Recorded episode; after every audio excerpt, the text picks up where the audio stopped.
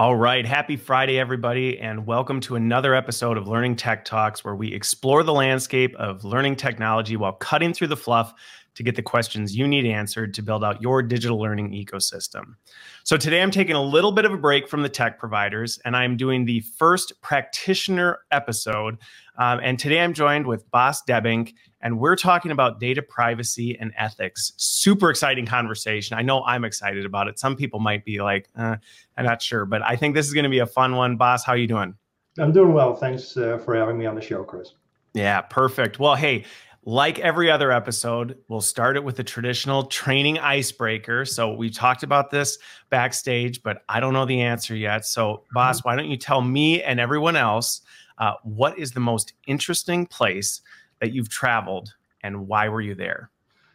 Uh, in September of 2017, I went on a safari to Kenya and Tanzania. So uh, it stops right there. That's the most interesting place I've ever been. Uh, I've been, you know, to several places growing up in Europe and living in the U.S. But um, just one of those bucket list things that I decided in February I'm going to do it in 2017. And I booked the trip and uh, it was an amazing experience. Uh, clearly, you know, taking a, a, small jeep and driving around uh, all the safaris and all the parks that are out there, seeing all the animals that you expect to see, and uh, yeah, that that I don't think anything will beat that in the next couple of years. Okay, okay. And when was this?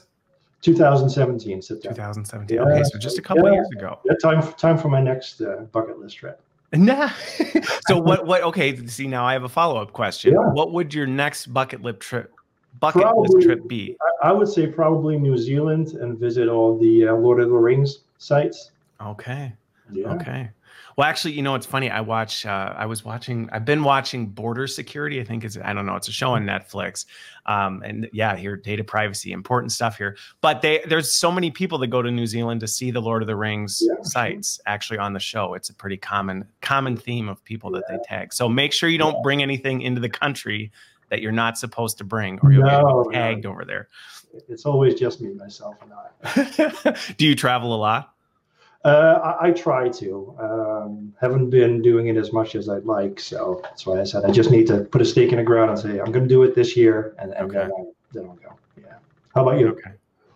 It, travel me no i did it earlier i did it earlier in my career and not only is i just I, is travel's just not my thing but the other part of it is the fact that i have five little kids eight and under so going to the grocery store is is my idea of travel. That's about the extent of travel um, that that I can do. So yeah, no.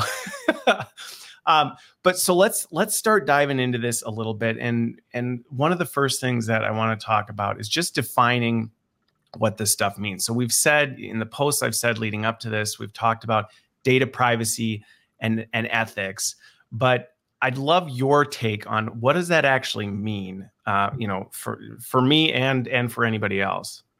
Yeah, and you know, it's it's been changing so much over the past few years. Uh, you know, data was always there uh, in in a very limited amount. Uh, in the past few years, I've seen seen and everybody's seen kind of an exponential rise in the amount of data that is being collected, that is being provided and the challenges that come with it. You know, there were, I would say, five, six years ago, there were very few specific reg- regulations uh, specifically targeted to data.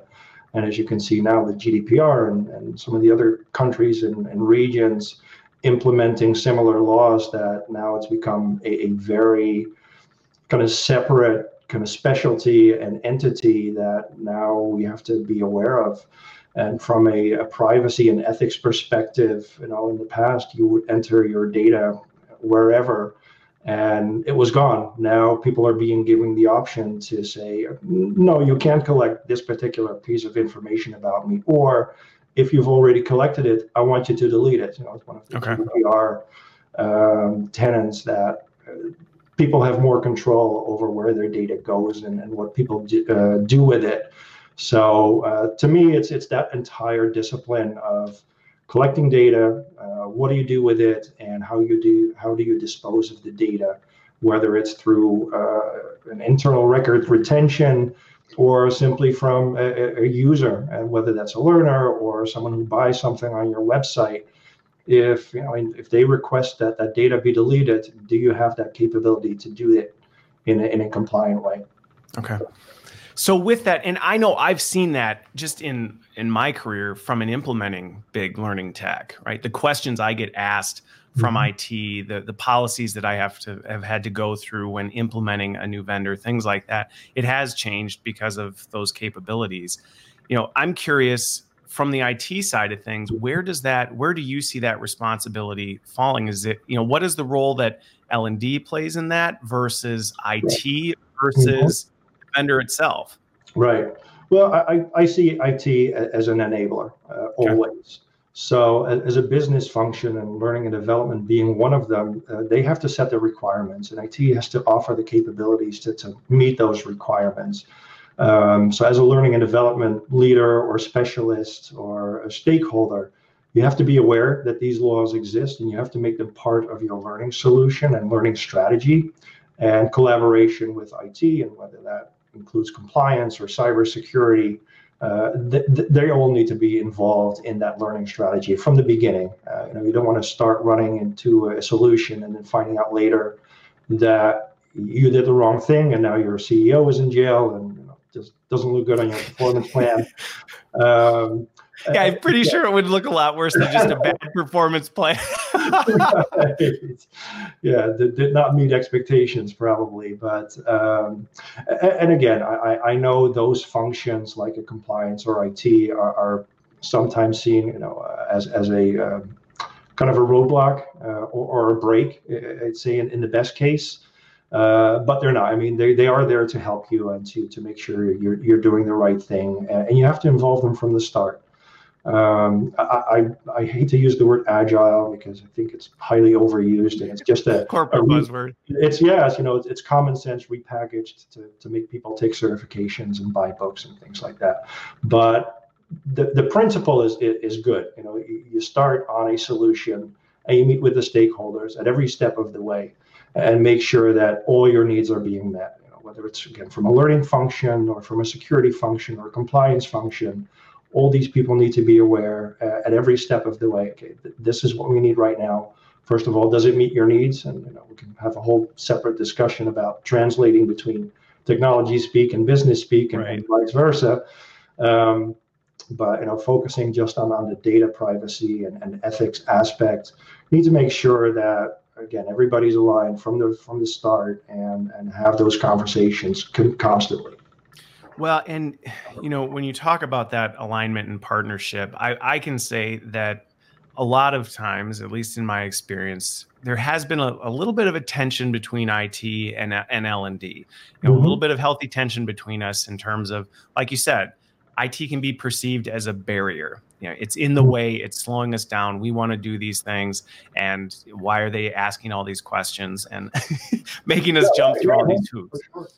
Which to some degree, and we talked about this before going live, 10 years ago, that that may have been a little more true. And I think there are times where there's some things where 10 years ago when you were looking to do something there weren't the data privacy risks and honestly there weren't the regulations and potential implications of what you're doing right. that's a completely different world now mm-hmm.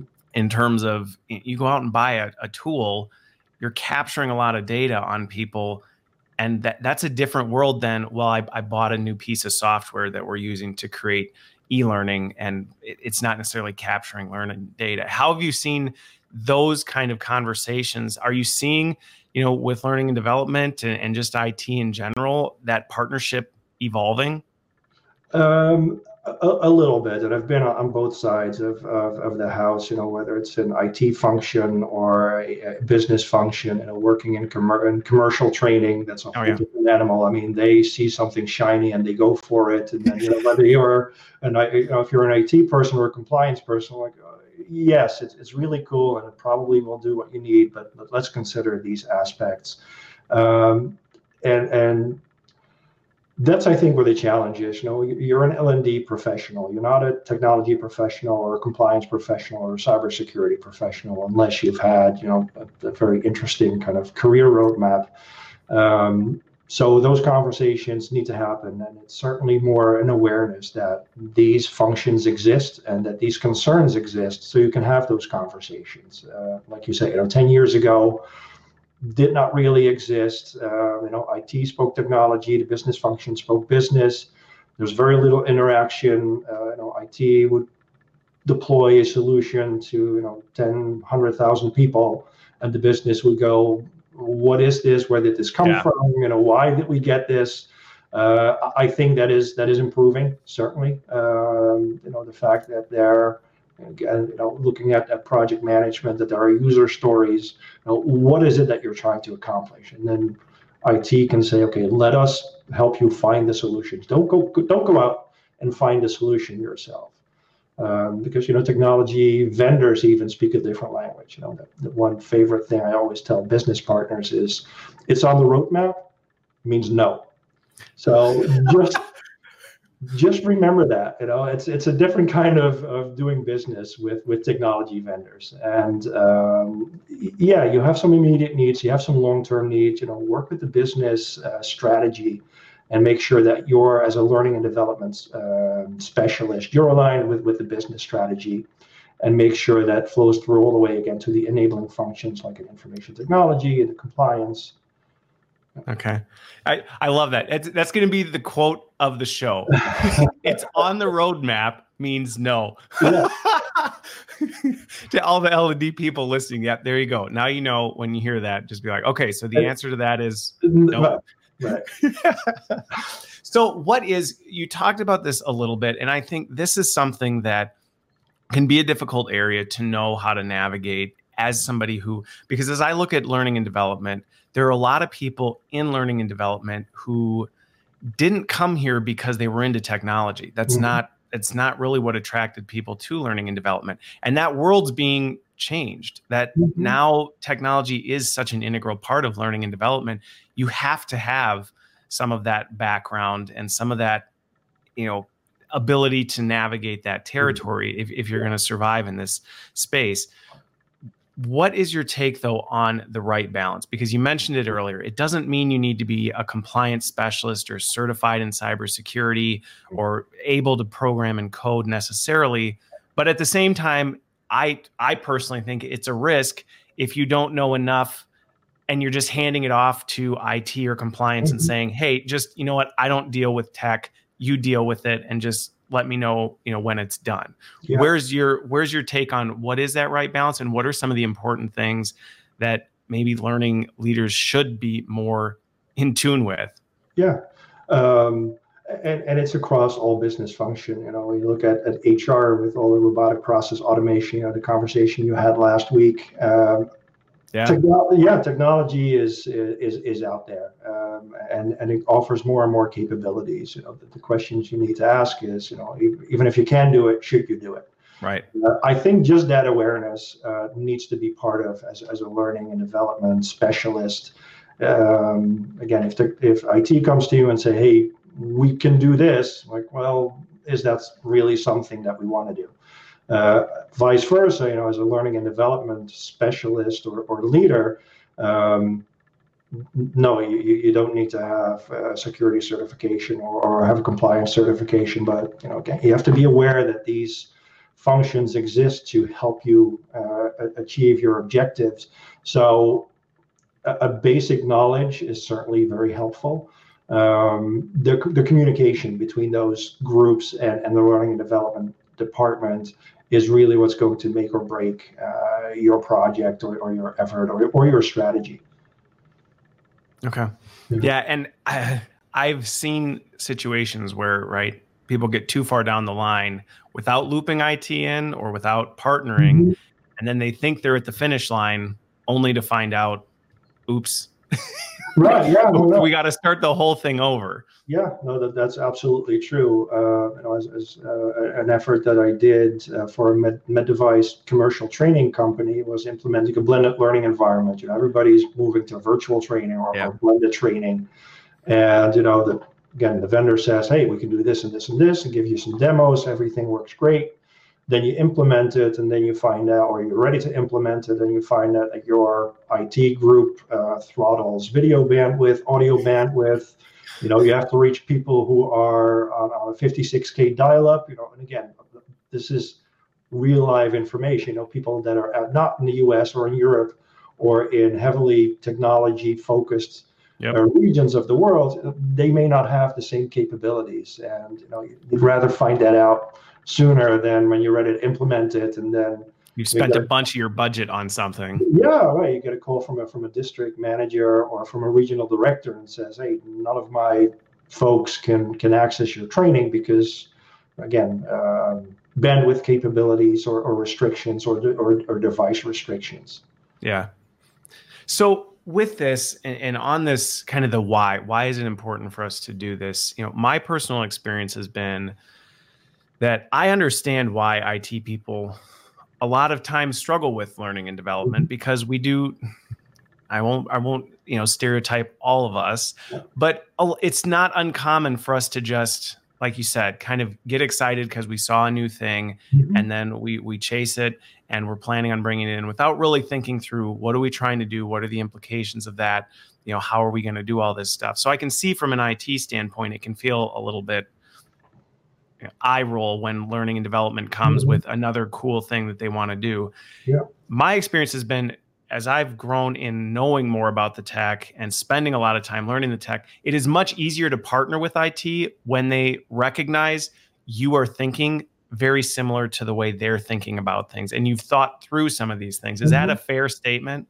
Yeah, I, I, think so. And, it, and it's simply also uh, or, or, additionally, I would say it's the way training is being performed. You know, when you think you know, 10 years ago where classroom training was probably you know, 60, 70, 80%, I certainly don't, don't have the data.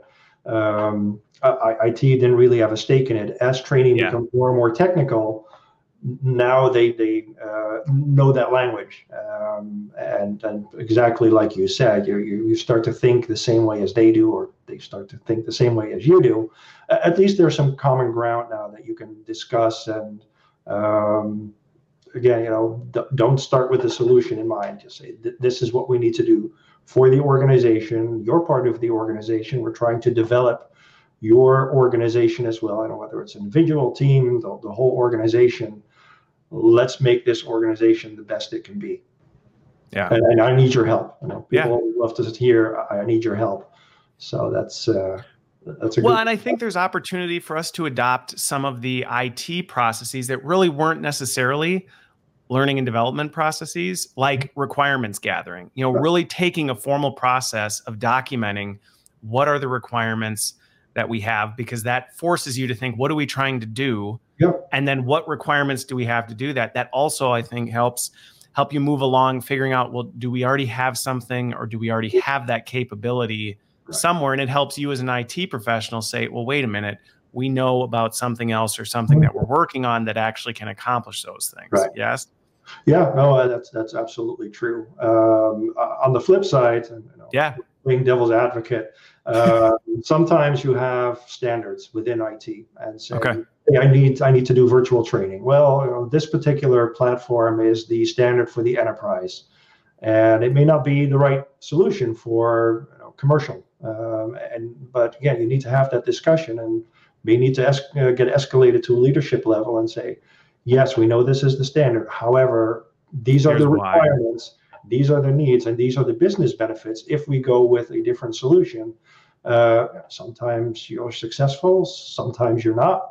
Um, but it, it's it's a new discipline and a new kind of um, communication and, and, discussion that that needs to start happening.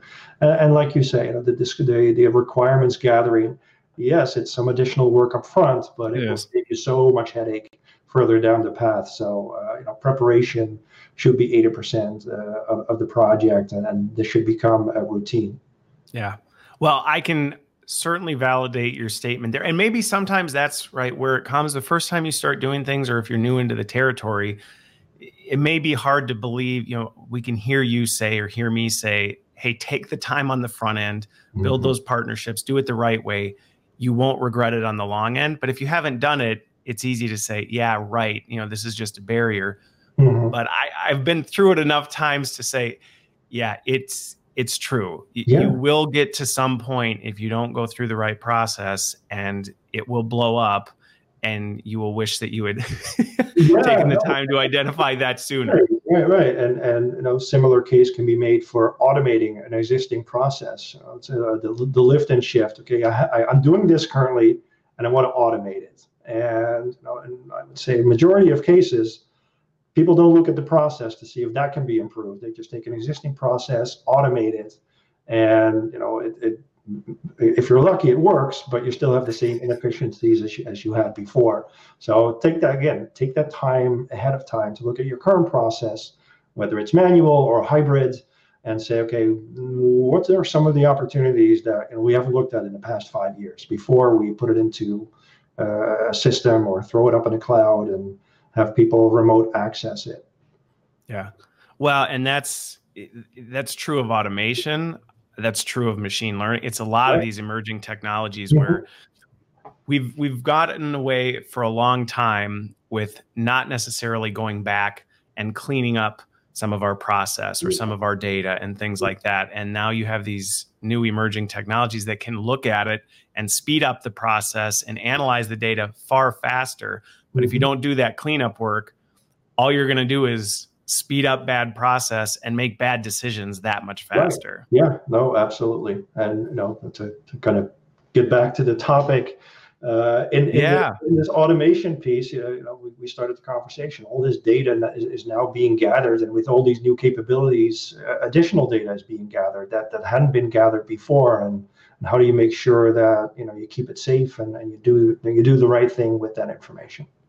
So before we dive into that one, because mm-hmm. I think that's where we're going to really go next, is is into what some of these emerging technologies are and how that data that we're capturing is changing. But before we do, mm-hmm as your you know, any recommendations to learning and development people on hey because we do we get hit up by a ton of vendors all the time oh. asking questions wanting to talk. Are there some good questions that you know we can just dig into that maybe don't require you to be a deep IT or data privacy specialist, but at least help you start to vet through, hey, I need to at least validate some of this high level stuff mm-hmm. before even considering it because if I know it's just a no out of the gate, right? Then then why not save some time? Yeah, yeah, yeah. And it's kind of funny because the first question I would ask, like, what is your roadmap? You know, kind of harking back to it, it's on the roadmap, uh, okay. but it's good to know. Uh, at least you know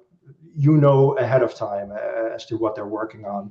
Uh, I, I, would say that you know one of the mo- it really depends on the kind of organization that you work for. You know, is your solution scalable? You know, you may be looking for a solution for a, a particular group within, within your organization. Well, that may be a great solution for the entire enterprise. However, can the solution handle you know the, the, the amount of users, the amount of information? Um, uh, I would say that that that should certainly be at the top of, of the list of questions you need to ask vendors. And, uh, you know, it's funny when I attended a conference, uh, say three, four years ago, you know, these uh, vendors, I think out of the 60 vendors, I would say more than half offered their own LMS. You know, okay. Guess LXP. Yeah. And, now, uh, you know, where are we now? You know, another example is, you know, five, four or five years ago, everybody was talking about the MOOC, you know, the massive online open community. Uh, now we've gotten back to more personalized uh, training. So the pendulum is kind of, you know, swinging back and forth on that kind of stuff. So again, from a from a business strategy perspective, know where your business is going and, and translate that information into the questions that you can ask the vendor. Uh, you know, here's where the business is going uh, here are my immediate needs, but for the long term, we need to make sure that we're aligned for that. Can your, sol- can your solution be with us every step of the way in this journey? Okay. So let me ask you, I love your take on this because I think your point is spot on in terms of thinking bigger than the immediate need, right? I think that's, you know, the takeaway from what you just said is think bigger than just, well, we're trying to reach this group of people for this right now because going through that implementation and going through all this process for something and you haven't thought beyond that or maybe there isn't a use case or it's not capable mm-hmm. you may want to reconsider whether that's really the right path to go but on the same time on the same side technology is changing so fast and one of the things that i've seen as a bit of a tripping point for our industry in some regards is the whole concept of you you buy this technology for life right? You you buy this technology for life and then you just hang on to it that's shifting right? Oh. that is shifting. I think you know I, I look at it as every three years you really should be evaluating whether or not you have the right tech. How do mm-hmm. you balance that so you're not just going after things for short-term things but at the same time you're not looking at it as a well, we bought this, now we're stuck with it for the next 20 years? Yeah, no, that, that's a, that's a great point and a great question. I, I think uh, it's very important to find a strategic partner in, in your vendor that, again, can be with you every step of the way, that has the capabilities to do what you need right now, but has, you know, whether their their internal expertise or, or by acquisition, get more expertise in in being and, and, and have them show that to you. Uh, and I know it's for for startups, it's going to be a little more difficult. Yeah. But you know, show show the have them show you the history of how they've helped other companies in their uh, journey. Uh, will there be point solutions? I don't, I don't think that you, you can ever get away from that. And but by point solution, I mean, yes, you may have a platform strategy from a technology perspective. You know, big vendors um, maybe multi-discipline functions uh, other than learning and development. But yeah, sometimes you will have specific needs for training in you know compliance, commercial, manufacturing, uh, and and you may have really great companies that are very specialized in that in that particular area that you know right now they offer the best solution. And hopefully ongoing they will do that uh, but be, be sure that your own internal environment and your organization is agile enough keep using that word again uh, agile enough to, to, to, to, you know to, to make the decisions. Yeah uh, like you said you know every three to four years things change i would say even more rapidly right now when you think about a technology perspective uh, uh, talking about kind of a, a security theme here you know it's um, a password or, or biometrics. You know, it's, it's what you have, what you know, and what you are. Uh, you, know, you are your iris scan or your fingerprint. You you know your password or your PIN, and you have you know your bank pass or your phone. Well, now the mobile phone is all three. You know, you, you have the phone which with which you can access information. To get access to your phone, you can have you know a scan, face scan, or a fingerprint, and you put in maybe a code. Well, five years ago, who would have thought that you know cell yeah. phone have all these three components? So yes, technology will continue to change at, at, a, at a pace that you know, we can't even imagine, and things we haven't thought of yet will be there in three to five years. Uh, again, make sure that you're from an organization perspective uh, and also a technology perspective that everybody can can uh, adjust quickly. Yeah, well, and and that's where it is. I don't think there's and, and in one of the posts I said this. There's there's how many shades of gray with this oh, because oh, sure. it's not just a black and white. You do X, do Y, which is making this more difficult in terms of how do you do that. Right. Um, you know, Gary brought up a, a good question, and I'm and I'm curious, you know, how you see this because there is this whole, and I think Gary, let me know if I'm I'm not asking it correctly, but really this whole idea of proof of concept because mm-hmm. I think this is something that is important.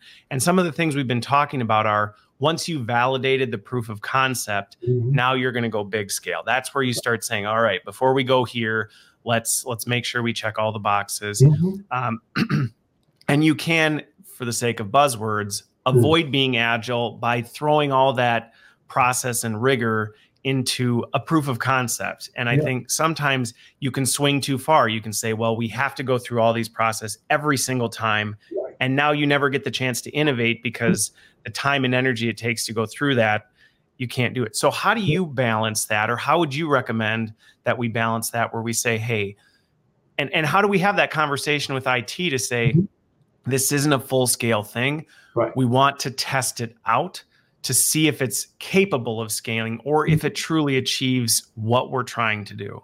Yeah, and I think they understand that language. You know, to your point earlier, okay. I think we're more and more aligned from a business function, with an L and D perspective and a technology perspective.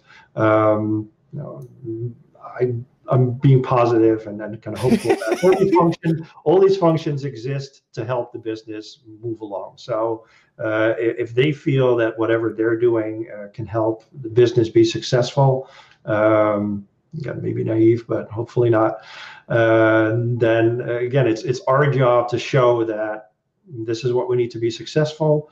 Here, it, we've we've done some of the work already. Here's a proof of concept. Again, we, we're not solutioning, hopefully, but again, from a requirements perspective, this is what we wanted to do. This is, you know, maybe kind of a, what we wanted to look like.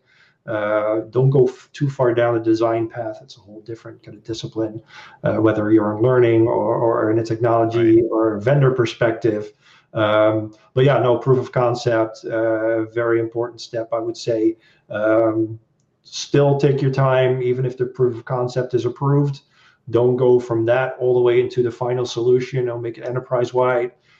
Go through the steps of making an, an iterative process and say, okay, we're doing this piece. Does it does it look what the proof of concept look like? Okay, yes, no. If yes, okay, let's move on to the next piece. Uh, yeah. Make make sure you take your time in, in going through the implementation. Well, and what I've found that's worked well for me is, and this is my terminology for it, is I've always tried to create an incubator. That's what I call my proof of concept thing. Mm-hmm. And that's where, from a data protection standpoint, I'm not putting learner data. I'm not doing some of this other stuff. It's truly just experimentation data. It's a low investment, low risk. Let's let's try this thing out and see if we can make it work.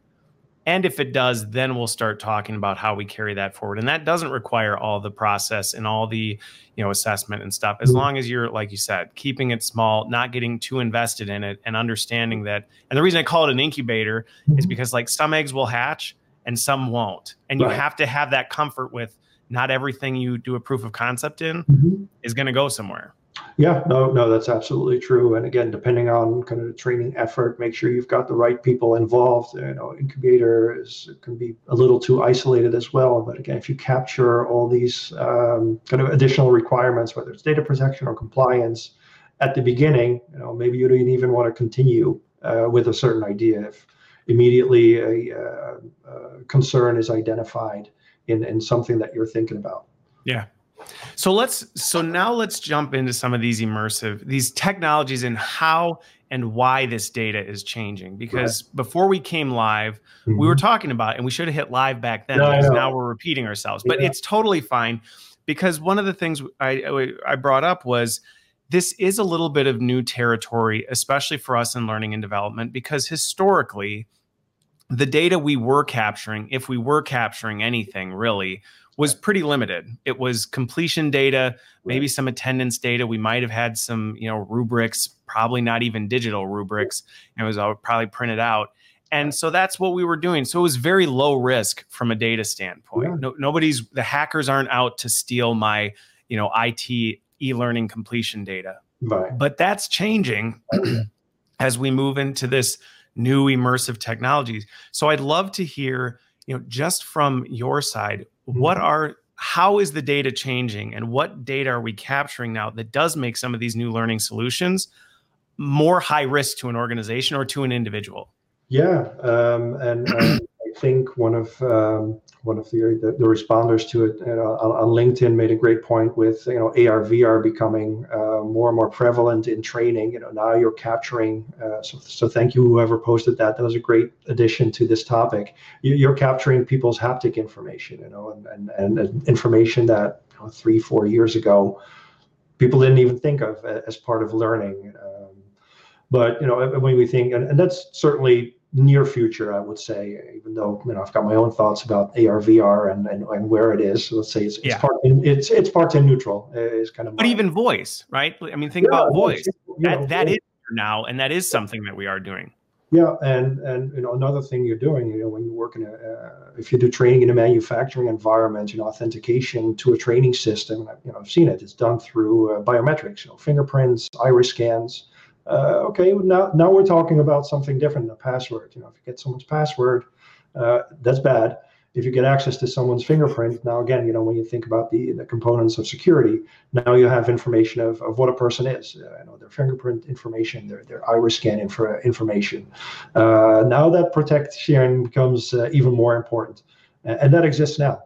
Um, so you know, again, it's it's, it's a great topic to uh, to explore further, and um, it, it, makes the whole learning and development, information capturing, and, and managing that information uh, a bit more challenging, but yeah. certainly more and more vital. Yeah, well, and that's that's what we were getting towards is is thinking about that beyond just what information and this is where i think upskilling ourselves in technology is helpful because you may not if you're not thinking tech and data you mm-hmm. may not be you may be thinking oh well this is just a new thing app that's capturing their voice print and giving them feedback well but think about what data that mm-hmm. is now. That's somebody's voice. It's analyzing their voice. That voice clip is being stored in a database somewhere. You hear about you hear about scams all the time where people are calling you saying, "Hey, can I, they're just trying to get you to say the word yes." So the compromise of mm-hmm. that voice print being breached carries far more significant implications than oh, they got my, you know, corporate email address. Right. Yeah, no, that's and again same thing with with fingerprint information and, and facial scan information. Yeah, it's it, it opens up a whole different world because uh, now you have another piece of personal information that can give you access to that person's data, which you know up to that point they thought that you know, it's it's really secure because nobody else has my face or nobody else has my fingerprint, but you know it is stored digitally somewhere uh, and can be um, utilized in, in in not not not so great ways. Okay. Yeah. So so with that, mm-hmm. how and again, I think this goes back to that whole balancing act. Well, before we go into that, yeah. mm-hmm. right? Add to that complexity, right? So now you're capturing all this other data, this more personal data about people for things where you wouldn't necessarily historically have ever thought, oh, I'm capturing personal, like you said, biometric data for training.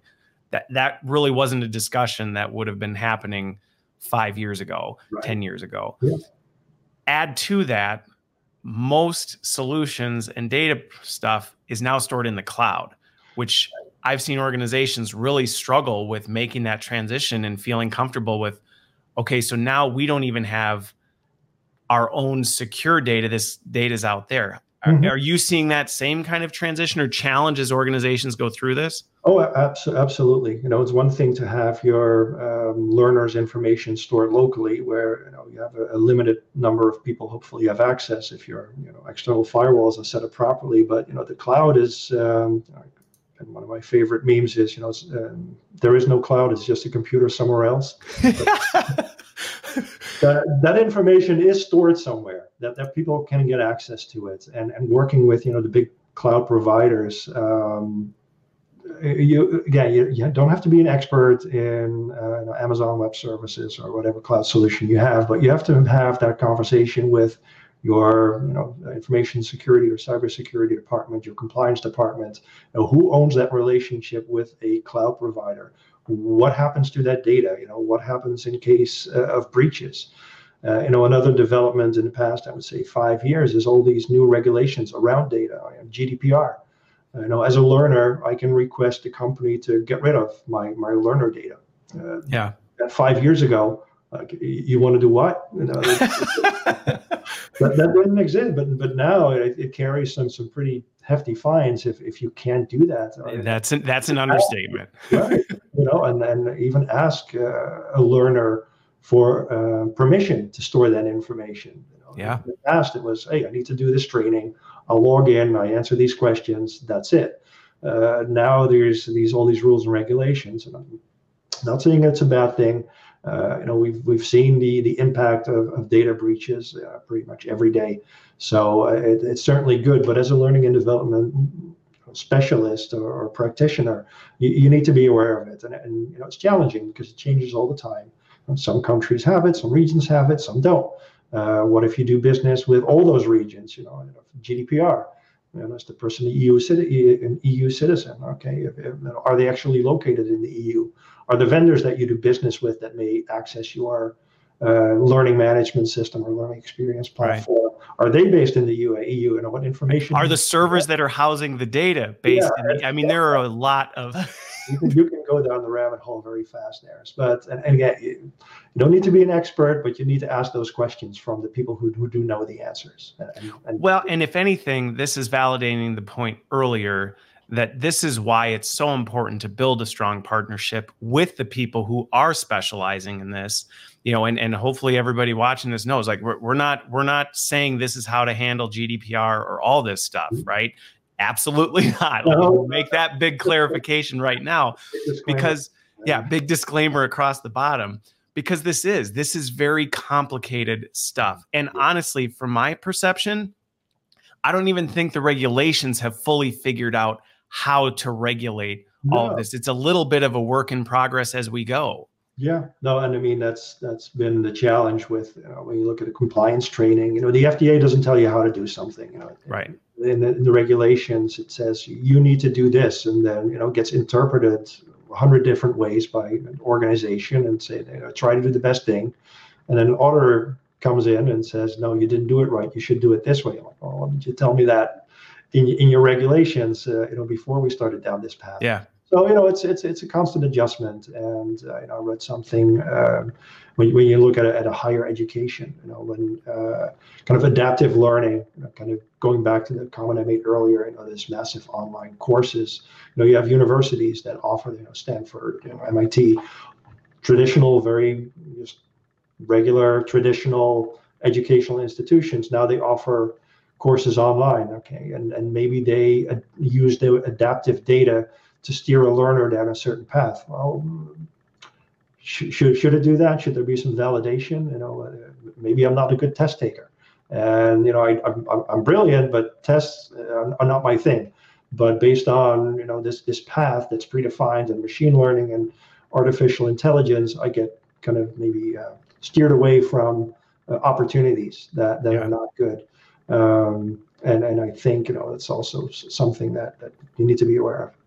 Well, and that and that's going to be a, a, good transition into the next part of this. But I think kind of closing off the data privacy piece yeah. is just really thinking about, and I guess a good way to put it is the information architecture, right? right? Where is this stuff sitting? And thinking mm-hmm. through the fact a lot of these solutions, and you hinted at it earlier, it's not as black and white anymore. You know, the cloud is is it's a computer somewhere. Yeah. It's just not a computer you own. But the provider you may be working with may be outsourcing that computer to someone else. So it may not even be their servers that the mm-hmm. stuff is housed on. So you're not only asking what are their policies, but you're validating, well, what are the policies and things like that of where the data is actually housed because that may be owned by someone else. Yeah. No, no, that's that's a great point. You know, when you look at a, a vendor risk management, that, that becomes a, a, huge concern. With yeah, okay, I'm doing business with this vendor, but you know what what do they outsource? You know, this kind of this now, now becomes from a third party becomes a fourth party, and, and how do you control that? Yeah, and that's where you know compliance and cybersecurity become critical business partners to help you understand that relationship and the impact it has on on your business needs or, or solutions. Yeah. Well, and now before we transition, the one thing I would say with this is that you know we're kind of going doomsday prepper here, right? and it can feel a little bit like that, like oh, yeah, no, yeah. terrible things and all this stuff, and it's so yeah. overcomplicated. And mm-hmm. the risk is that can push you to say, I'm just not going to do anything because mm-hmm. it just sounds too scary. It's too complicated. So you know what? I'm going to go back to the good old days and right. we're just going to do the classroom stuff. We're not going to put anything on the cloud. Mm-hmm. We're going to stay away from tech because that's safe. And right. that's not what we're saying. Would you? No, absolutely no, not.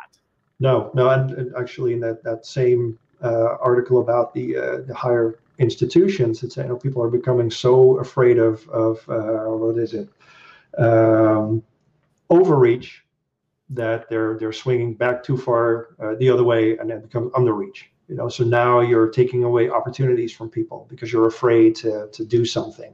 So again you know we've talked about it before you know what's what's that balance? And, and it's it's tough. Uh, you know traditionally businesses had very siloed functions. Uh, you, you can't have that anymore. You know, there needs to be a lot more collaboration. It doesn't mean need to uh, yeah. mean to say that everybody has to be an expert in everything but there's got to be a lot more cross-functional collaboration for for for this to happen. Yeah. And with technology becoming uh, pretty pre- prevalent in every aspect of uh, of the business and, and our daily lives, uh, you, you can't get away from that anymore, and it shouldn't no. be scary. no, it shouldn't. You're using technology every day. You know, we're using technology now. You know, when when people are not watching this, they're watching their phone. Uh, so um, it, it's what you're using. And again, yeah. you don't need to be an expert to use a cell phone. So hopefully, whatever solutions that the vendors come up with, it, it, should become as easy as you know using your, your your cell phone or stepping in your car and driving. Yeah. Uh, and that you know, same with with uh, AR and VR and, and any of the newer technologies that, that are going to have an impact on learning. Well, and that's why, you know, for me personally is it, I'm so passionate about helping bring learning and development into this digital age because it is it can feel scary until you get into it and you start making those partnerships and you start upskilling yourself in some of these things. Not to become an mm-hmm. expert but to know enough to say yeah it's a little bit of uncharted territory but it's navigatable and the end goal is worth is worth navigating that mm-hmm. path. So so let's keep moving forward. Let's just do it carefully. Yeah yeah, and I mean, on, on the learning uh, development side, you know, as an instructional designer, you, you, you use technology to create your courses. And yes, it, it'll change. And yes, you'll have to reskill yourself to keep up with that. Uh, on the development side, I think that's where some of the major challenges are, you know, from a traditional tra- uh, classroom training to all these new ways of, of training people, whether it's through mobile or um, just in time virtual training, uh, blended training. So I think that's where some of the catch up uh, still needs to happen. Yeah. So let's let's jump over to the ethics side of this yeah. because this is one that I am extremely fascinated and, and passionate about is we're capturing all this data. There is all this skepticism around it. Um, not only with the well this stuff is outside of our organizations but there's even healthy skepticism inside the organization sure let's talk about data ethics and some of the implications. Let's first define what we mean when we say data ethics. Mm-hmm. So I'd love your I'd love your elevator definition of oh, what, what is data ethics. Oh, now you're doing putting me on. I am. I'm putting yeah, you on the spot. you said you do Renaissance stuff, or you did, so yeah, I, you're, you're, good with it. No, no, no, that's fine. Uh, you know, it, it's doing the right thing. Uh, it, it's as simple as that. You know, and then it, way back when uh, I wrote this article on a, on an internal company website. It was called, you know, what would your mother say? And it was, you know, it's like when you when you type an email and you send it, you know, if you, if your mother saw it, what what would she, what would she say? Uh, and that's kind of kind of the standard that I said, you know, from an ethics perspective. Again, grossly over oversimplifying things. um, but uh, it, it, and, and again, it's it, it should be coming from the top, and you know, kind of steering away, from, you know, kind of avoiding your question as to defining it. Um, but it needs to be prevalent throughout the organization. Again, if it doesn't start at the top, you know, how can you expect it to, to happen at the bottom? Um, but yeah, from a from a more pragmatical perspective, you know, what do you do with the data? Do you sell the data? Uh, who do you sell it to? Uh, why do you need this particular piece of information about your learner or you know, whoever the, the, the, person on the receiving end is? Um, these are the questions that, that you need to ask and you know, kind of make a determination and uh, have specific decision points as to say, okay, well, maybe we don't need that information. Or if we do, uh, what do we do with it? How do we yeah. use it? Can we uh, normalize it? Uh, you know, kind of the example that I gave, if you know, if you're taking an online course and you based on some kind of algorithm you're being steered in a certain direction. Okay let's let's, let's apply that to a to a corporation and say okay now you have an employee taking some training taking some tests. Uh, well based on their results they're not manager material. So we're going to yep. move into into a technical track. Uh, now we're now we're talking ethics you know um, what what kind of impact does it have on, on a person's you know, life, career, uh, reputation, uh, things of that nature.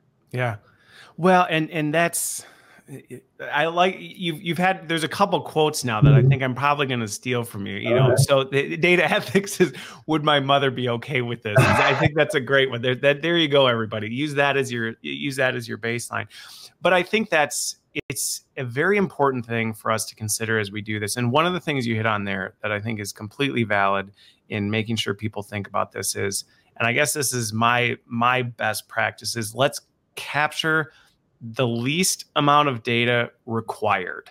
Right. Let's let's think about what we need and mm. let's not just because i think in some cases the the practice has been let's just get as much as we can and we'll figure out later what we're going to do with it and that's where you open yourself up to risk because mm-hmm. now you're saying, whoa, you can't even pass the red face test of why do you have this data? What are mm-hmm. you doing with it? And now it gets breached and you have to answer, well, uh, like, why were you holding on to that? And what were you doing with it in the first place?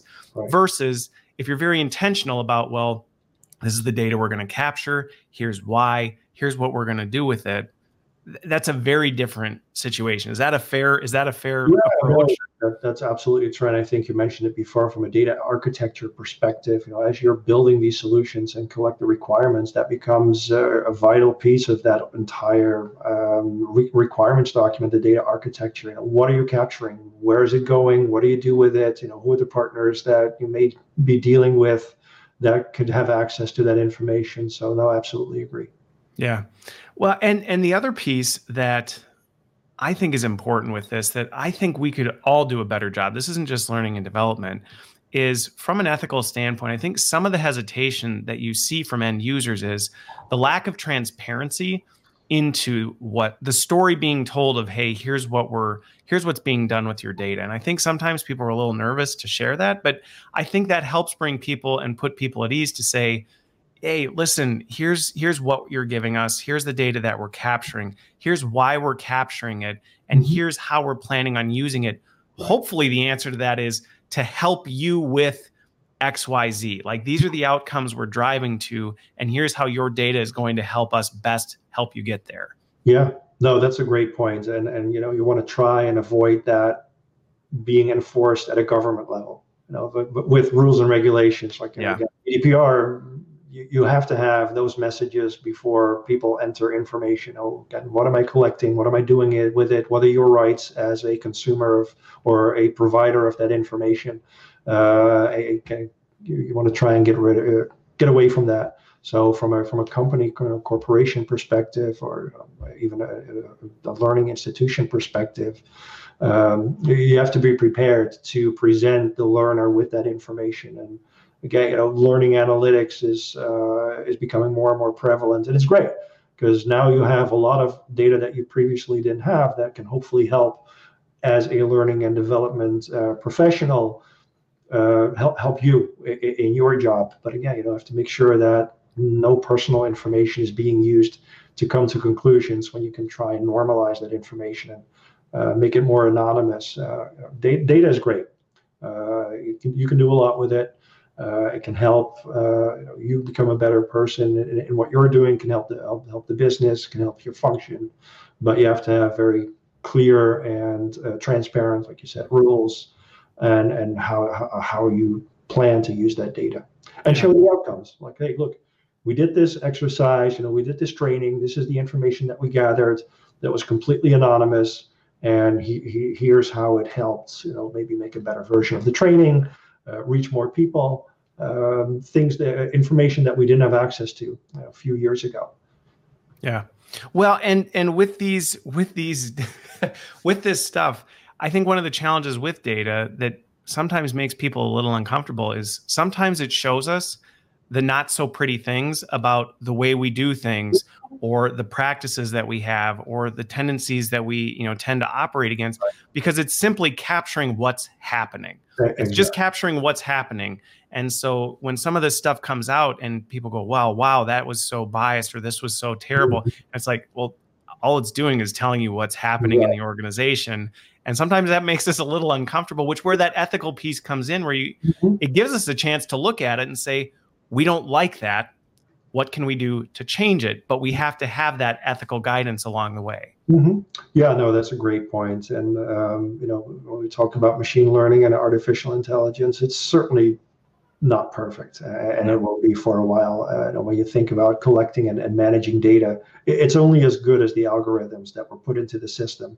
So you should, uh, until you've done enough validation, you should always have some kind of checkpoint and say, okay, here's what the data says. Here's what we know is the truth, and and let's see where the gaps are and see you know which way we're going to swing from a a final solution perspective. You know it's never black and white. And we talked about that before. There's a lot of yep. gray areas, um, but again, uh, data is being spit out by by a uh, by a stupid machine. Uh, again, all it does is taking what you put in and and whatever someone else programmed it to do, right. and giving it back to you. Uh, it, it, doesn't necessarily have, or maybe not yet have, Critical the experience thought. that you, as, as a you know, as a learning and development leader, have you know, may say, hey, you know, this based on this data, um, we recommend classroom training. And you may know, like, well, based on the geographic location and uh, other challenges. Right. Yes, but no. Well, and that goes back to see now this could be a whole nother episode, right? But that goes back to one of the challenges with machine learning is the black box, where we don't necessarily see into how those decisions are being made. It goes in and it comes out and like you said, yes, part of it is how good is that algorithm? Mm-hmm. The other part is how good is the data set that it's making its decisions off of. If you've mm-hmm. got a really biased or corrupt data set, you can send the best algorithm at it, but the decisions it makes or the conclusions it draws may not be good, which is where that human in the loop comes in. Yeah, no, that's that's a, that's a great point. You know, it's garbage in, garbage out. You know, no matter what you, uh, how, how good, like you said, your algorithm or your system is, you have to make sure that your data is is clean, it's it's accurate. Uh, but again, you don't know that. So the good thing is, even if you get garbage out, you say like, why is this garbage? Why is this garbage? right. And okay, the solution is working out. So okay, so what is it that we're putting in, and or why are we putting it in this way? Well, we've you know, we've always done it for the past you know five years. This is the information that we gathered and made our decisions based on that. Well, maybe that needs examining, uh, and you know it kind of goes back to the to the converse the, the topic I mentioned before. You know the lift and shift. You know you take something that you've been doing for a long time, throw it into an automated solution. Well, may not get the results that you expect. So again, take that time to look at what it is that you're currently doing make sure that's actually accurate and, and reflecting real life or, or, reflecting the strategy that you're trying to accomplish and, and, then throw it into an automated solution. Yeah.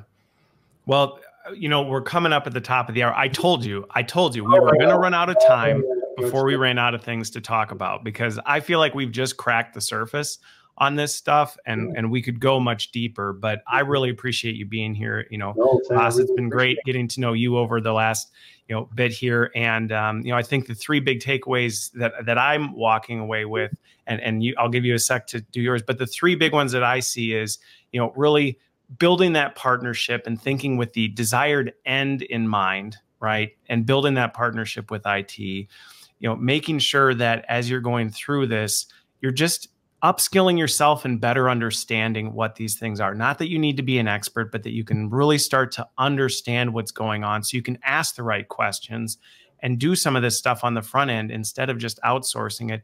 And the last piece is as we move into these new and emerging technologies and are doing more things with data, that we don't lose sight of keeping our critical thought and the thing that makes us uniquely human still in the loop because that is so important to look at that and make sure we're looking at it and putting our critical thinking and human element on top of that. Anything yeah. you would add to that? Uh, no, just make sure that these rules and regulations change on a on a, on a dime. Yeah. And make sure that you're, you're you're flexible enough to to adapt to the rules and regulations, and preferably be ahead of the game. Uh, you, you, again, being being positive here.